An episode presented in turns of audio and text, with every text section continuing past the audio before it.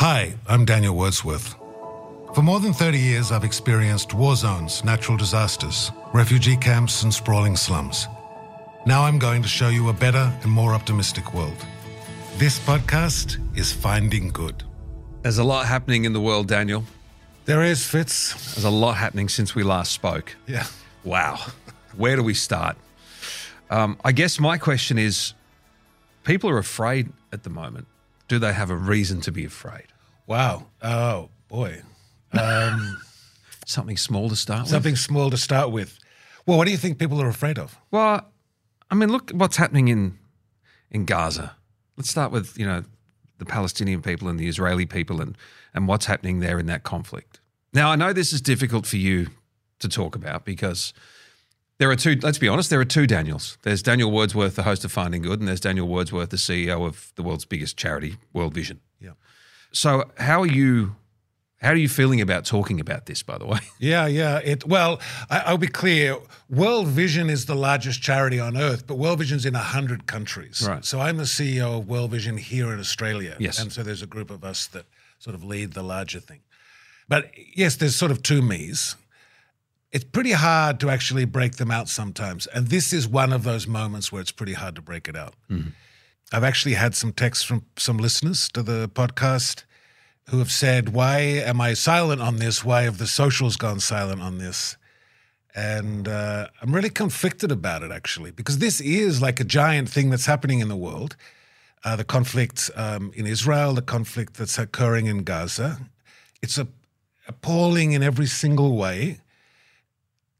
No feeling human being can watch uh, the news and at every facet of this not be a mix of sad, heartbroken, indignant, fearful, as you've said, fearful. This thing covers the whole spectrum of emotions. And it's typically, you know, World Vision and in my role, normally we would always speak out on anything that's affecting children. And this is affecting children in a truly catastrophic way, whether you're in, in Israel or whether you're in Gaza. Some of the things that happen to kids in uh, Israel are appalling. But we feel like we can't speak. why is that? I think I have three reasons why. So, number one, no one who's speaking out is getting. It's not. It's like um, shouting into a hurricane or a cyclone, right? Like you, you're standing there and you're shouting what you're trying to say, and there's a maelstrom that's around you, and this one is so polarized on every way, and and so step part one. If I was to go onto my socials and talk about this, uh, I would be inviting people to be triggered and to reveal the worst parts of themselves. Mm-hmm. And that's exactly the opposite of what I want to do. Yeah. Yeah, I, I'm trying to help people find the best parts of themselves.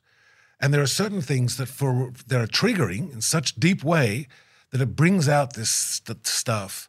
And so on, there's a part of that is just on the socials. I don't see how I won't provoke the worst parts of people.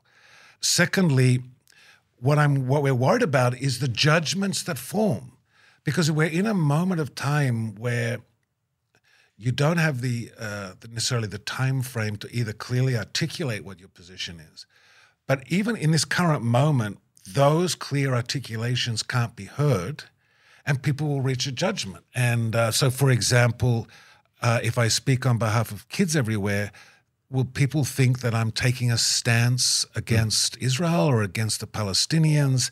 And then will will we be remembered for this? And will a judgment be formed? And will those judgments in, impede our ability to work there actually and in the broader world? That the the one the one if you think about Daniel, what do you think about somebody who believes in human beings and is is in the good fight? Yeah. You know, all the time in the good fight. And when you think about an organization like World Vision, you want to say, who is the greatest champion for children around the world? Well, World Vision clearly is. And we want to remain pure in that. And so we don't want to be tarnished. And we don't know a way to communicate right now that wouldn't cause tarnish. Um, and it's not that we're afraid of it for ourselves, but we're afraid of it for the impact that this would have going forward when Australians think about us, because our job is to unleash the generosity of the Australian people for kids around the world, and we never want to um, hamper that in any way. Uh, the third reason is it's very hard to provide an intelligent recommendation that people don't already know. So we're right now we're in a, a moment where there's a ceasefire. Uh, we know that hostages need to be released. Uh, we we know that um, humanitarian space needs to be given so that humanitarian assistance can be provided. Everybody knows this, and so coming out and saying the obvious, I just don't think that's very helpful. And in those moments, what we try to do is work more behind the scenes to remove barriers, to find opportunities, find ways of working, and that's really what we're focused on. So does that mean you don't you don't do anything? No, certainly not. No, no. We go about doing our work. If children and communities are caught up in something like this, World Vision acts. We act. We do something. Uh, I myself was just over in the region. I've just only just recently got back. So World Vision is very active. We're working in the West Bank. Now, so for people listening, when we're talking about Israel and the Palestinians, the Palestinians are actually living in two areas within, uh, two territories within Israel. One is Gaza, and the other one is called the West Bank. And we have been active in the West Bank for many years, and World Vision is acting there. We're responding. We're working with hundreds of thousands of people in that country, providing life saving assistance. And the West Bank, there's a lot of issues happening there. We're also looking at the wider region. We're concerned that this will spill over into the wider region, and World Vision has a presence in the countries that are surrounding Israel. And so we're getting ready. And that's part of what I was doing. I was over in the region. Working on our assessment, looking at how we're planning if there's a, a, a bigger response needed across the region. Hmm. I understand what you mean about the social media aspect. Back back to your first point, because there seems to be no wins there. Like if you look at actors, musicians, everything they post at the moment anything. Julia Louis Dreyfus is a great example. You know, Elaine from Yeah, yeah, Seinfeld, Seinfeld, and, and yeah. Veep. She posted a picture of herself the other day on the cover of the Wall Street Journal magazine in a nice dress. And the first comment was Free Palestine. And what are you doing about the murders in Israel? Like, just this diatribe. Uh, Anyone who posts gets hit with, what are you doing to stop this? What are you doing about this crisis? It's like, I'm an actor. I read lines. I can't, I can't impact that. So I'd imagine, you know, the world's biggest charity is going to just attract that times a thousand, right? But is that where people don't understand the work? You think that these humanitarian charities do, and they're like, well, you you must impact decision making at a political level. Why else? Or is it just they're so angry they need it? They need to speak their mind, or they feel powerless, and so this is an out, outlet for them to be heard. I think people are so horrified, so hurt, so afraid, so sad. They are feeling so powerless. And this rep- sometimes in the podcast, we talk about this idea that many of us feel like we're passengers in world events, hmm. that there's some small group that's like got power and is controlling things. And we're powerless in the face of it, and then we should all just watch Netflix, right? And sometimes we can put up with that when the stakes don't seem very high. When it's just, you know, we're going about business and we're talking about economic anxiety and some other things, then we're like, okay. But there comes moments where the suffering is so profound, the damage is so uh, lasting, where the answers seem so distant, and you do want to cry out, surely somebody should do something. And in those moments, you think, come on, you one percenters, like you're meant to be running the world. You're always out talking and always doing things. You're on covers.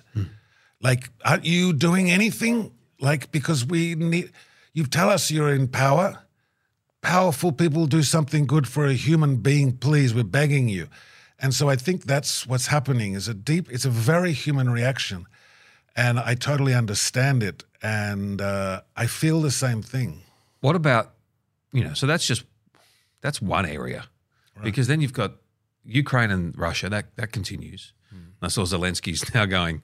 Uh, he's unhappy with the conflict in Israel because it's taking the focus off Russia and Ukraine. I think he would have, I'm guessing that he would have said something like that he's very concerned that an outbreak of conflict in that region would take attention away from a long-standing, sort of from a conflict that's going on that's still affecting thousands, millions of people. Yeah. And can the world walk and chew gum at the same time, right? That's an American expression. Yeah. Can we still do two things? That's probably a much more articulate way of putting it than I, I represented it, but that's essentially what what he was saying. Yeah.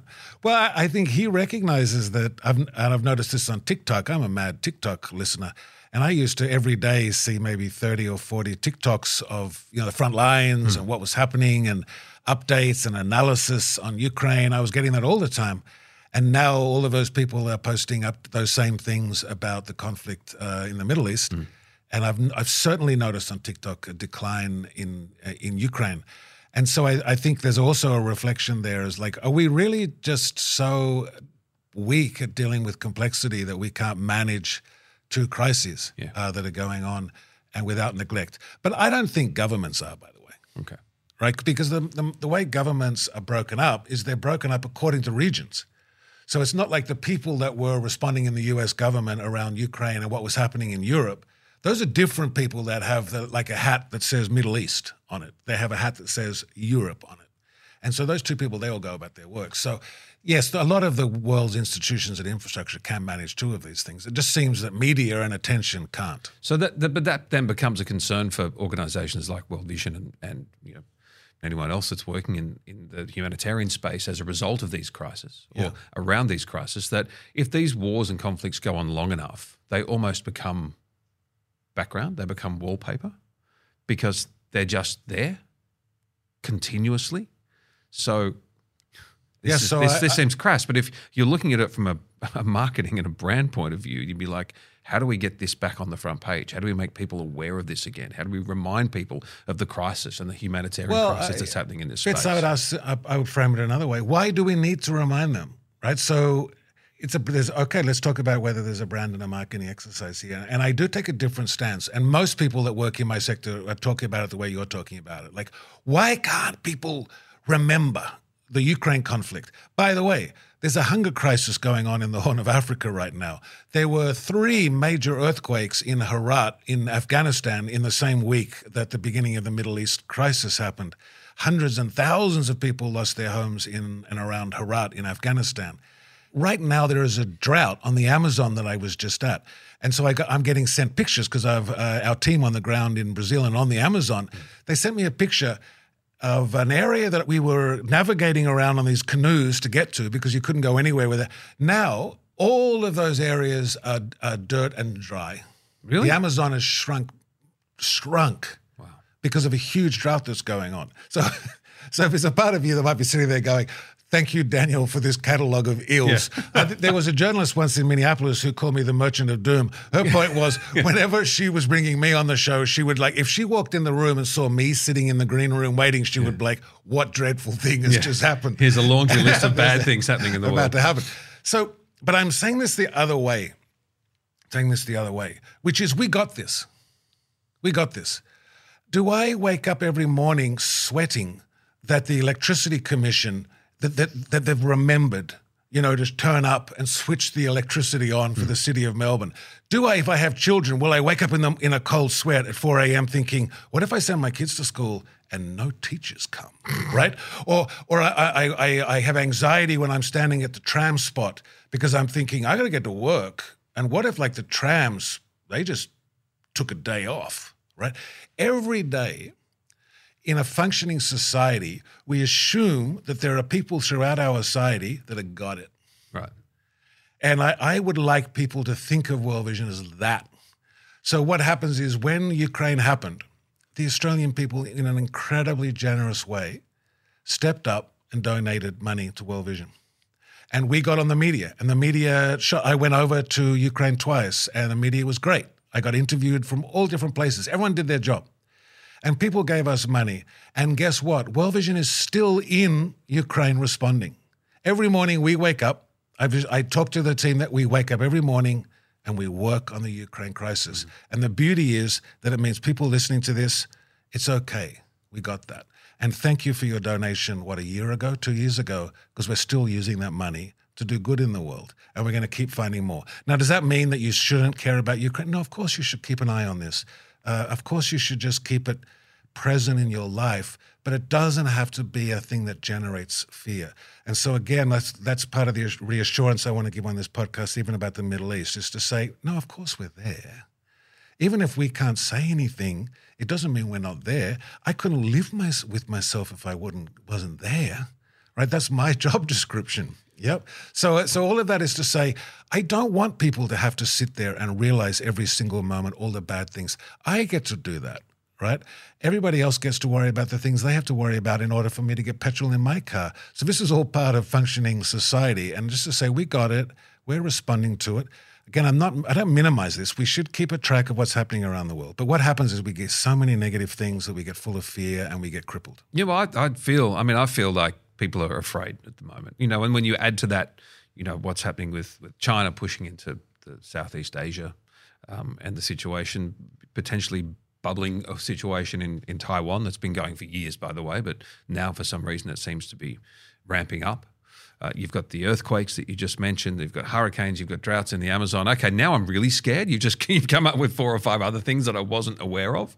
So how do we how do we look at that and go, don't be scared? Apart from, don't worry, we've got it because that's good to say, but that's like telling someone with anxiety, hey, there's nothing to be anxious about. It's like, well, I, I'm anxious. So there is something to be Yeah, anxious so to, about. to clarify, I'm saying there's nothing. What I'm saying is you don't need to consume your life with all of the things that are happening all the time and feel guilty that you're not adequately remembering Ukraine on a daily basis. Right. And the and the fear that you have, or the the guilt that people feel. I had forgotten about Ukraine for the last six months. How bad a person am I? And you say, no, it's okay. You know, you joined in. You were part of that. It's all right. Don't feel guilty. Don't feel bad again, I'm not giving people uh, a free pass to not care about what's happening in the world. I'm just saying you don't have to feel like it's all on your shoulders, that uh, there are other people carrying different things. But that's not enough to say, yes, but what's the future going to be if this, we feel like right now where there's momentum building around major shifts around the world and what does this mean and what implications are there for us? So there are three big geographic flashpoints in the world and two of them have blown up. So if we'd have said this before ukraine we would have said there are three potential flashpoints that are defined by the geography that they're in. So ukraine and uh, russia was one Yeah. uh, which is a threat to Europe.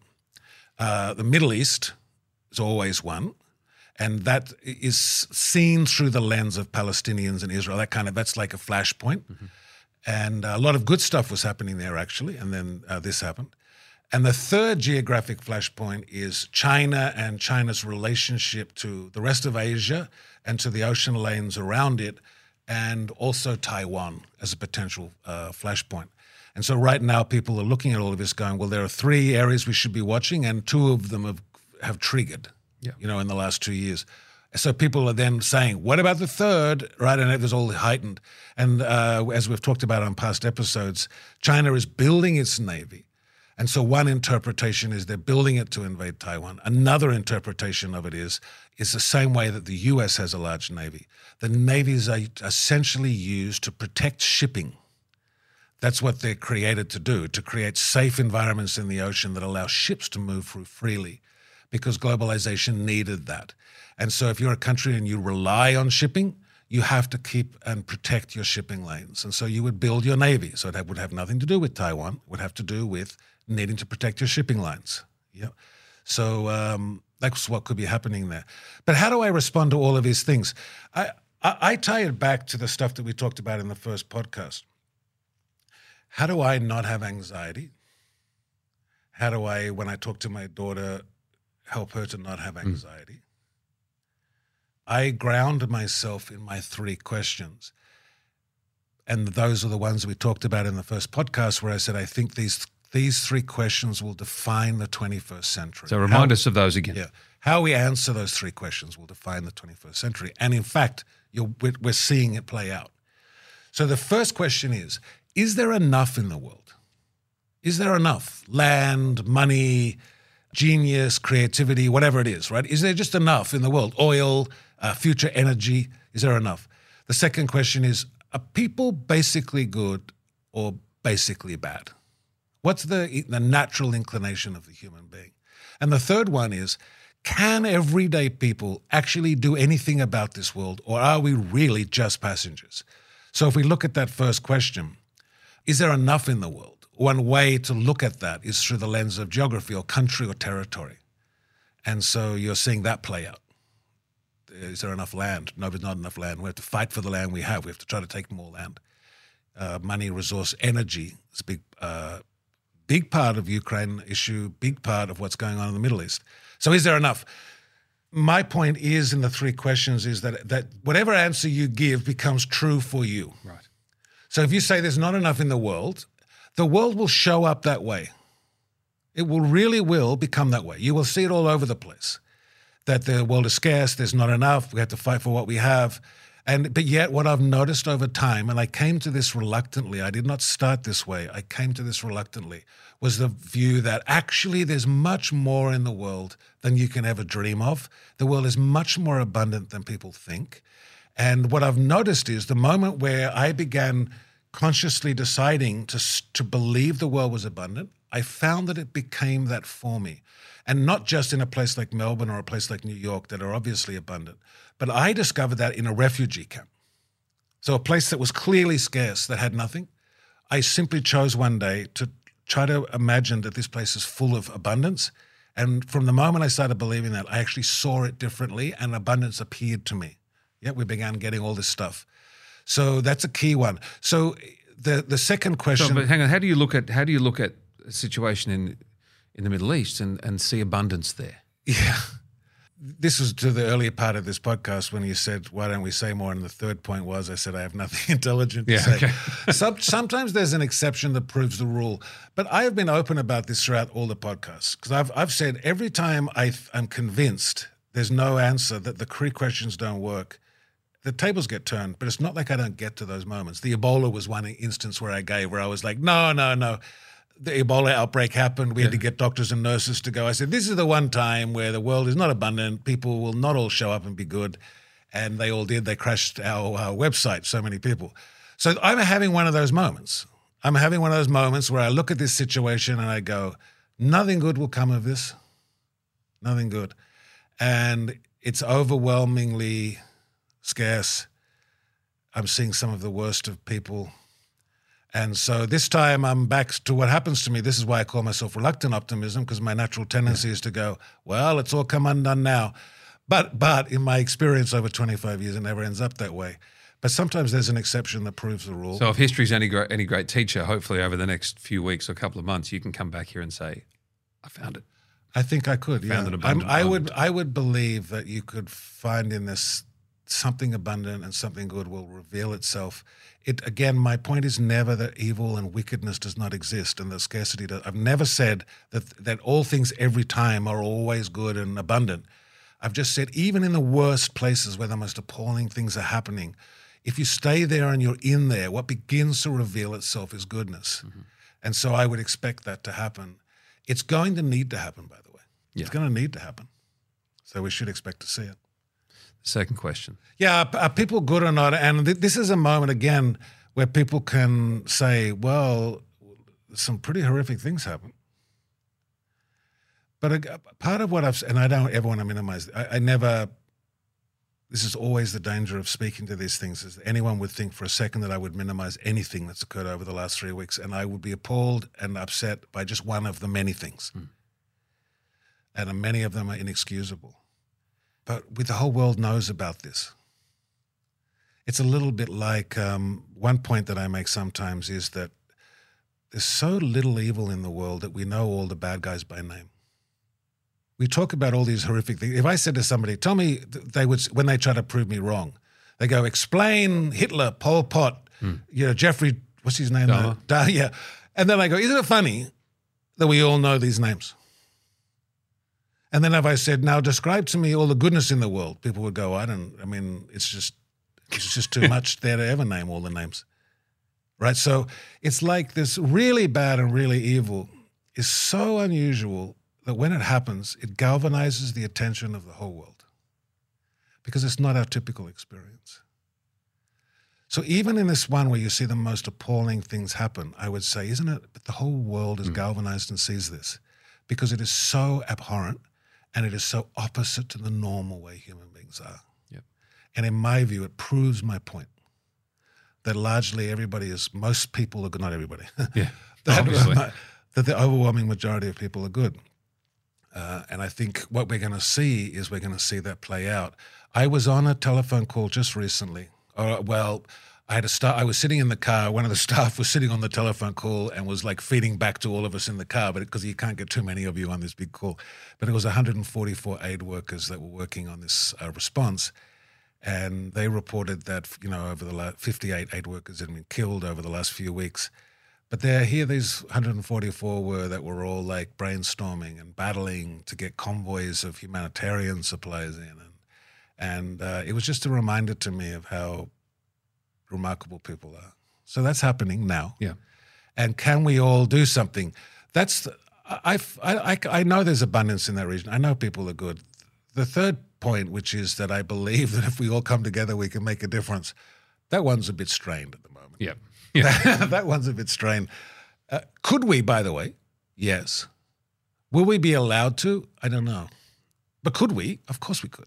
But you're not talking about ending conflict in that situation. You're, you're I mean, or you're talking about the response. Oh, I, I think if you answered those three questions and you you looked at that region through those three lenses over time, these things don't work overnight. You can't just rewire humans overnight. But I think if we began over the next 10, 15 years to look at the region that way, yes, it would remove a large scale conflict like this. Conflict never goes away, but it would remove large scale conflict like this. And in fact, up until this moment, conflict was being removed from that region. So keep that in mind. Real breakthroughs were happening in that region between like Saudi Arabia and Israel and a whole bunch of stuff. This just got overturned. But real breakthroughs were already happening. I guess the challenge as well is that you want you know people, you want people to be able to go about their lives and and as you said you know not think I need to keep everything in mind because people like you and, and those around the world have got it you know we've got this as you said but also you don't want to minimize people's real life experiences the example we used to get when we were kids was you know I'm really hungry I'm kids. starving you're not starving kids in Africa are starving like, Yeah. but I'm hungry now so then my experience is I'm hungry Yeah. right? But you also don't want to minimize people's experiences. Oh, I crashed my car. It's the worst thing to happen to me this week. Well, is it? Well, at least you're not living in the Middle East. right. You know, like uh, how often do you hear that? Well, things could be worse. You could be in Ukraine. Yeah, I really don't like it. It really invalidates uh, People's lived experience. It really invalidates it. I don't. My daughter had a car crash once, and boy, howdy, you, if you ever want to see a lion appear, right? when she called me up, I ran all these red lights to get to her, Yeah. right?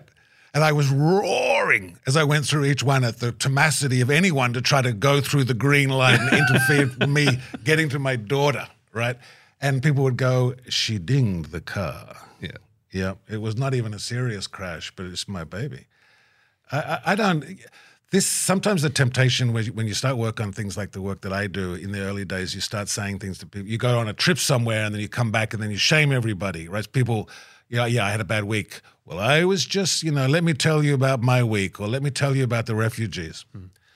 I talked to an, an, a neuroscientist about this once. He made an interesting observation to me. He said all feelings are the same for everybody.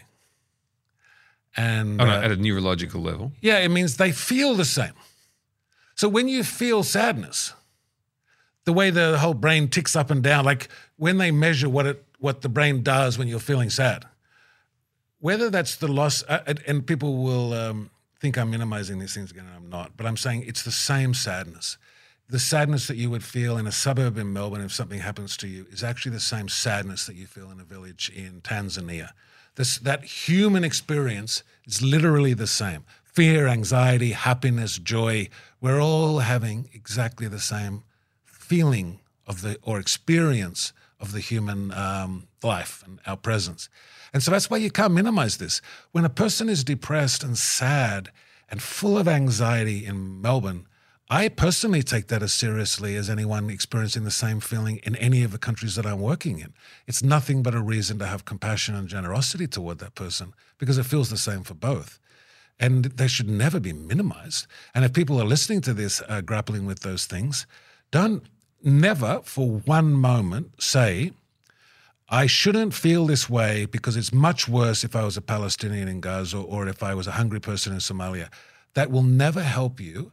It do, it's not a way forward for you. That comparison is not real. And I will also tell you, because I know and I have friends in all these places, they don't want you to think that. Yeah. They truly don't want you. Do you think a mother that's got a child that's hungry in um, Somalia wants you to feel miserable when you're feeding your children, she would in fact feel happy that you could. She would feel, if she saw you, she would smile and say, I'm so happy for you. Hmm. It's hard for me, and I would love to be able to do that, but I feel so happy for you. But there would be a level of shame as well, wouldn't there, around that if if they thought that you were thinking of them when you were in that situation. No, because I think that that's where I think we're tempted to think that. Right. But I think they would say, "Oh no, I'm, I'm beyond that fear. I'm trying to help my child. I'm just not make, being mean to you about it. Okay. But no, what I really need to know is where's the nutrition feeding center. I need to get there. That's what's occupying my mind. It's not about you. It's about me and about my kid. Right. But don't bring up those situations. No, no, to- and comparatively for people, because you start to lose friends, I'd imagine. And you, You know, people like, gee, you must be fun at parties, Daniel. And you know who else you'll lose? You'll lose your own children. Because if you say that stuff over dinner and then you sit there afterwards and eat a tub of ice cream, the Yeah. kid's looking at you going, You don't seem too worried about that child in Africa right now, mum or dad, when you're eating your ice cream. In the end, kids, they want you to love them and let them not invalidate them. Okay, I hear I hear your points on the three questions and reframing and you know, thinking positive. Uh, but I still feel I have still a fair bit of fear and anxiety around what's happening in the world at the moment. You know, I can't. It's not going to change immediately. But I take your point, and I'll try and use the three questions. But can you help me find something good in the world right now? Yeah, I well, yes. But I mean, I, we've, we've named it finding good. Let's let's deliver let's deliver on find that. something good. yeah. I, I would say I'm I'm not in a way I'm not saying for people to think positively because there are moments when I look at things and I can see them in a very negative way and that, that that's an accurate reflection. That's an appropriate grasp of the situation. Hmm. Yep. What I am saying is to build a, a belief system that is no matter what I'm seeing right now, even though it appears that there's not enough and that, that people are struggling, there actually is enough. So I'm going to sit in that for a while and I'm going to sort of let that mantra go. And even when I see true wickedness occurring, I'm going to remind myself that actually there's an overwhelming number of good people in the world and that that will in the end overcome all of that. And that three, that human beings are quite remarkable in that we always find a way through things and we've survived so many dreadful and terrible things that human beings are incredibly resilient and we've always found a way through those. And we will do it again. But it doesn't mean that for some time that you're not experiencing or suffering, right? That's that's just part of the human experience. Hmm. So th- then I would say is this: What do you do if you're sitting now and you f- you're looking around the world at these large things that are occurring, and you feel absolutely powerless in this? I would say simply ask the, and- and I this is going to sound really metaphysical to you, but I would say this: simply ask, just stand, walk out in front of your house, look in the sky, and say, "Bring me something good to do." Bring me something good to do. And do that when it comes. Is that and do you think it's suggesting that's manifesting itself Because within you, you? will, because the moment you make you, if you, you heard of the Honda Accord or the Honda Civic, um, the research thing? You know that you've never seen a Honda Accord, and then you buy one, and then suddenly you Oh, see yeah, Honda, course. or they call it whatever it Yeah, is. everyone's got a Honda Accord. Now everyone's got a. So it's the moment that you reminded yourself to look for a Honda Accord. Suddenly, Honda Accords are everywhere. Okay. It's not like you manifested them. It's not like suddenly there's a giant warehouse that said, now Fitz is thinking about us. Release the Everyone, get it, release the Honda Accords. they were always there, right? It's just that you just like somehow reminded yourself. So by going out the front and saying, show me good, Yeah. all you're doing is saying, I'm, you're just telling your brain, begin looking around for something good. That's all you're doing. Okay. And your brain will just go, okay. Because I thought you've been telling me the last few weeks, look up everything that's freaking me out and scanning through Instagram or TikTok. oh, brain, show me everything appalling that is going on. And your brain has been, you've been skipping all the good TikToks, the dogs and the, and the parrots, and you've, been, and you've been seeing the bad ones. And what I'm saying is when you make yourself open, something good will come. And then I will say, do it. Do it. Something good will appear. Do it. You're from your neighbor or in your workplace, or somebody will show up and want to talk to you about something. You've been given a gift. Do it.